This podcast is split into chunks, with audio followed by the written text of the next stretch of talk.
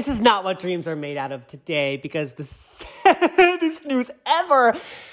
Ah, the Hilary Duff announced on Instagram is that the Lizzie McGuire reboot, uh, part two series that was going to be on Disney Plus is no longer happening. And that is why I decided, decided, that is why I decided to start off uh, this Thursday's episode with that incredible song, What Dreams Are Made Of from the Lizzie McGuire movie, which is one of my favorites. It's a classic. I remember when I saw it, I saw it in the theater with a good friend of mine, a girlfriend of mine, Jessie. We saw it at the Hanover Movie Theater, uh, literally probably the night it came out. Um, and it was one of my favorites. I love Lizzie McGuire. I love that generation of Lizzie McGuire, even Stevens, Kim Possible, all those classics. But um, yeah, it's a, it's a real bummer. But anyways, before I get into that story, hi everybody. Happy Thursday, Thirsty Thursday. We are one day away from the final uh, day of the week until Christmas holiday for many of us, or Hanukkah holiday, or whatever holiday you celebrate. If you don't celebrate a holiday, then, you know, Christmas or whatever, holiday week. Um, I want to be politically correct or whatever. But uh, I hope everybody's having a really good week, and uh, I feel like I'm getting tired. You know, I feel like my, my vocal cords are like, all right, you need a break. And I've done, I think, over 100 episodes this year, which is thrilling. And, it, you know, I'll, I'll, talk more about this in my Friday episode, which is sort of my year end episode. Um, I'll do some stories, but also sort of recap my year and like my growth and like what I went through and how COVID affected me and my friends and my friendships because it definitely, you know, took a toll, as I'm sure it has on many of uh, you all's lives. Um, but aside from that, not much new. Got to spend some time with my dog yesterday, which was great. Always makes me really happy to do that. Today I have a haircut and uh, just some errands to run. I got to do some Christmas shopping. I'm a, I'm a very last uh, minute person with that. Although I was thinking maybe I'll do it when I go see my family because it might be difficult to take presents on an airplane. But I am going to check a bag and also go to buy all my skin products from Sephora and you know just do all that shit. But aside from that, um, I hope you're all having a great day. And I have four great stories for you guys today, starting off with, uh, you know, the Lizzie McGuire story, which I am going to pull up for you in one moment's time because I'm so unprepared to pull the story. I actually have, um, my second story of the day is actually a really interesting one, one that I'm really excited to talk about. But before that, let me just pull up the story for you. How are you all? How's everybody doing? I, um, I'm like really sad because, uh, 2020 was such a, you know, uh, it was a year of metamorphosis and change. I don't even know if metamorphosis is the correct word, but you know, let's just go with it and say that it was. Um, it was a real year of growth and whatnot. Okay, let me find this. I don't know why I have not pulled this up. I am so sorry about that. So bear with me. By the way, happy uh 40, 40th or 41st birthday to Adam Brody. I saw that E uh, posted on their Instagram that it was his birthday. So Seth Cohen is growing up. I feel so like OG. Okay, here we go. First story of the day is from E News. Um, basically what I said, Hilary Duff just confirmed the Lizzie McGuire revival. Tier Tier is dead. 2020 strikes again. Hilary Duff just announced on Instagram the Lizzie McGuire revival is no longer happening a year and a half after it was first announced. The show was originally going to air on Disney Plus, but after a couple of months of cast announcements, table reads, and photos, things began to go downhill for the highly anticipated show. Original series creator Terri Minsky left over creative differences at the beginning of January. In March, Duff pleaded with Disney Plus to move the show to Hulu, following in the footsteps of Love Victor, writing, quote, I'd love to, I'd be doing a disservice to everyone by limiting the realities of a 30 year old's journey to live under the roof of a PG rating. I remember when she said that. That's when I was starting to get a little worried myself. Um, now, Duff confirms that we won't be seeing any version of Lizzie McGuire anytime soon. Quote, she posted this uh, caption on Instagram. I'm going to redo the whole thing right now. I'm I've been so honored to have the character of Lizzie in my life. She has made such a lasting impact on many, including myself. To see fans' loyalty and love for her to this day means so much to me. I know the efforts and conversations have been everywhere trying to make a reboot work, but sadly, in spite of everyone's best efforts, it isn't going to happen. I want any reboot of Lizzie to be honest and authentic to who Lizzie would be today.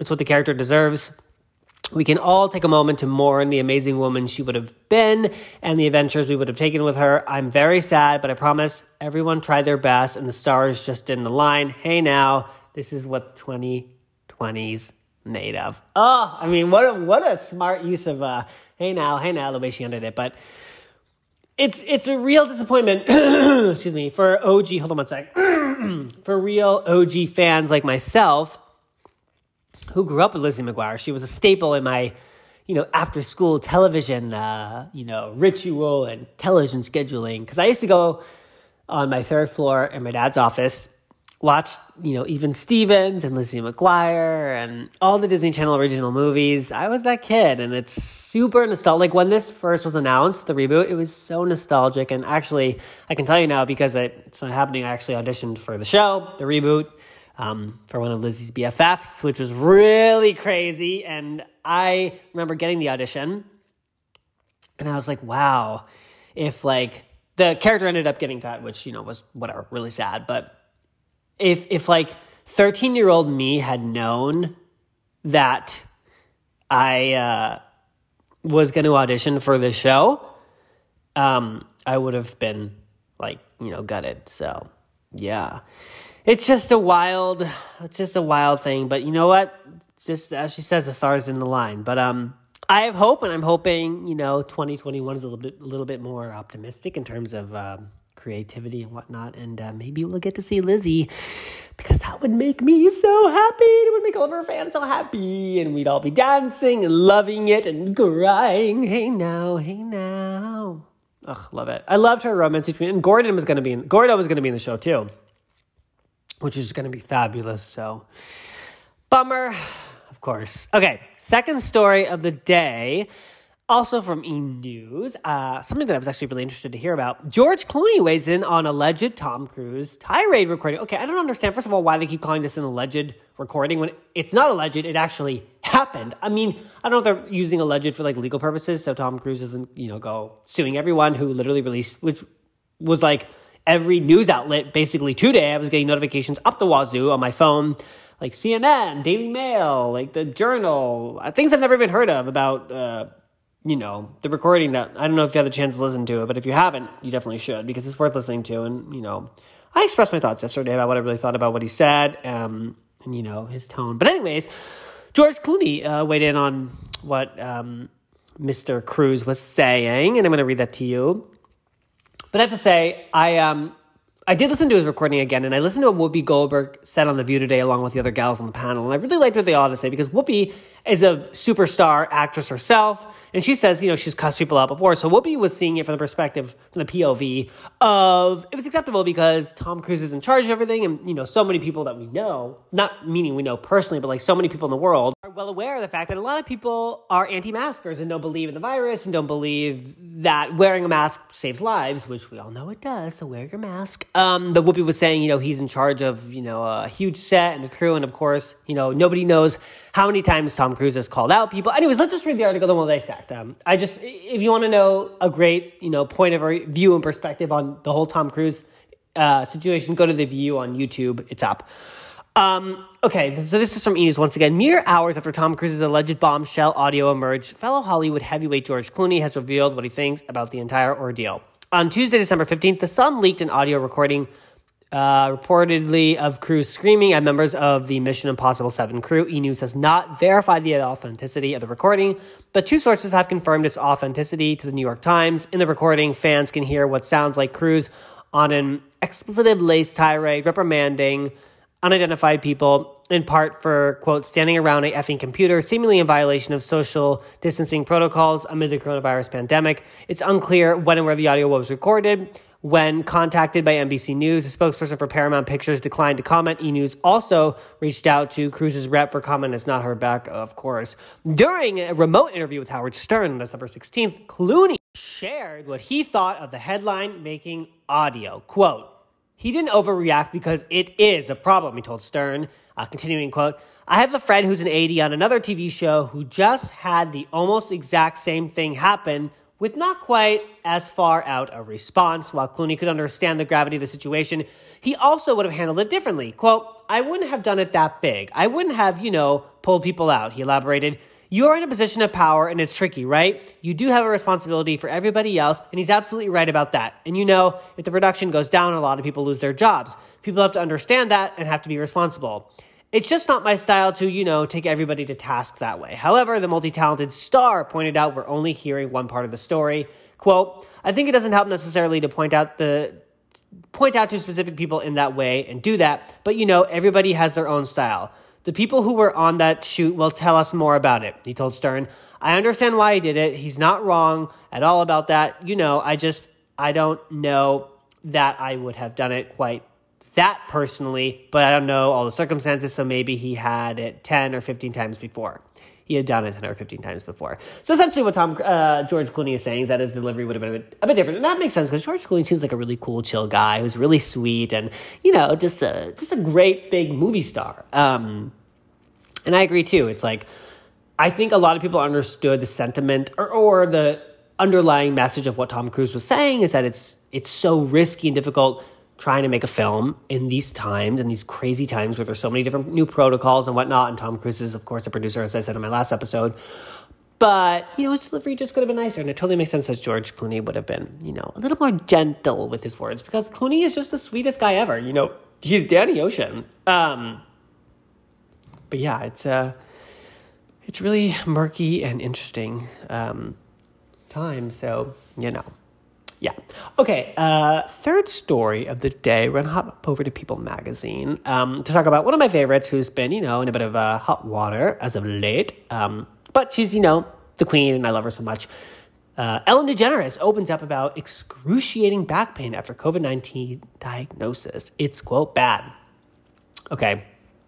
Um, this is from People. Sorry, uh, pulling it up here. Okay. Ellen DeGeneres is speaking out about one of her symptoms of the novel coronavirus after she tested positive for COVID 19. The talk show host gave fans an update on her condition on Wednesday, sharing in a video that she's feeling, quote, 100% better. Um, she's feeling 100% despite learning that, quote, excruciating back pain is a symptom amongst those who have been diagnosed with res- the respiratory virus. Hi, everybody just saying thank you to all the well wishers out there. Um, I appreciate it very much. DeGeneres began. I'm feeling 100%. I feel really good. One thing they don't tell you you get somehow excruciating back pain, she continued, adding that she, quote, didn't know that was a symptom. Who knew? How come? DeGeneres Muse, back pain, bad. I love a little humor, and I love Ellen. She's very funny. Um, the comedian first opened about her coronavirus diagnosis uh, on Thursday of last week in a statement on social media that she had tested positive for COVID 19. Quote, fortunately, I'm feeling fine right now. She wrote in a message on her Twitter anyone who has been in close contact with me has been notified, and I'm feeling following all the proper CDC guidelines. She's also on her, um, holiday uh, hiatus. Um, but yeah, so I mean, it's it's great that she's feeling good. I I um I do remember uh maybe no, maybe first three or four seasons of the Ellen Show, she had back surgery or she threw her back out and she was in a hospital bed on her show, and she was doing the show that way. And then all the guests are in a hospital bed too. It was really cute. But yeah, it's uh, I'm glad Ellen's feeling better, and you know, knock on wood that she has a healthy recovery, as as is everyone who is um, you know, carrying the vicious virus. Uh, now we bring ourselves to our fourth and final story of the day, which um, I didn't have pulled up. I'm so sorry. I'm so unprepared today, but you know, I'm just like all over the place. Um, so just bear with me here. I can't wait for like, what's everybody going to be doing for the new year? I don't know it's going to be like, I'll probably be home. Of course, I'm not going to be celebrating with any parties because of, you know, CDC guidelines and being safe and like saving lives. But maybe I'll uh, watch the ball drop on my TV or open a pop up bottle of champagne, spend the day with my puppy. I don't know. Let's see. Okay, uh, fourth and final story of the day from page six. Real Housewives of New York's Leah McSweeney protests restaurant shutdown in New York City. Um, we all know Governor Cuomo shut down indoor dining. I think it was this week, but uh, Leah, who's the, now going on her second season of the show, is protesting. Leah McSweeney may have been, quote, disgusted at how Ramona Singer spent her quarantine this spring, but the two Real Houses of New York co stars came together for a common cause on Tuesday. McSweeney, 38, attended a rally in Times Square to protest Governor Andrew Cuomo's decision to close indoor dining in New York City among the COVID 19 pandemic. Protesters also demanded a bailout for restaurant owners. McSweeney shared photos from the protest saying, quote, This isn't about dining out. Open your eyes. This is about hardworking people, small business owners in NYC. There is no NYC without restaurants, our sous chef, busboys and bartenders, wait staff, etc. They need help. 1.4% transmission rate indoor dining does not warrant plummeting all of these people into poverty. Please pay attention. These photos say it all. The Married to the Mob founder is very vocal about her political views and has shared videos of the Black Lives Matter protests on social media to educate her fans. She also slammed de Blasio this summer, who is the mayor of New York, telling the New York Post, quote, no one thinks he's doing a good job and he really should step down. His legacy will be ruining New York City for a good amount of time. He's just in over his head. More recently, she and her sister Sarah held an online auction to benefit undocumented workers who are out of work due to the pandemic. Um, yeah, I like Leah McSweeney, Leah McSweeney a lot. She really made her mark in her first season. I'm really glad she's coming back. Yeah, I, I totally understand it. I mean, I know why they closed dining here in LA, even outdoor dining, because uh, our numbers are much higher. But um, I guess the numbers in New York are really low. I don't know about the logistics, about you know what's the CDC thinks about all that. But um, you know, she's a gal out about town, protesting and advocating for what she believes is right, and uh, I love to see it, and that's great. So yeah.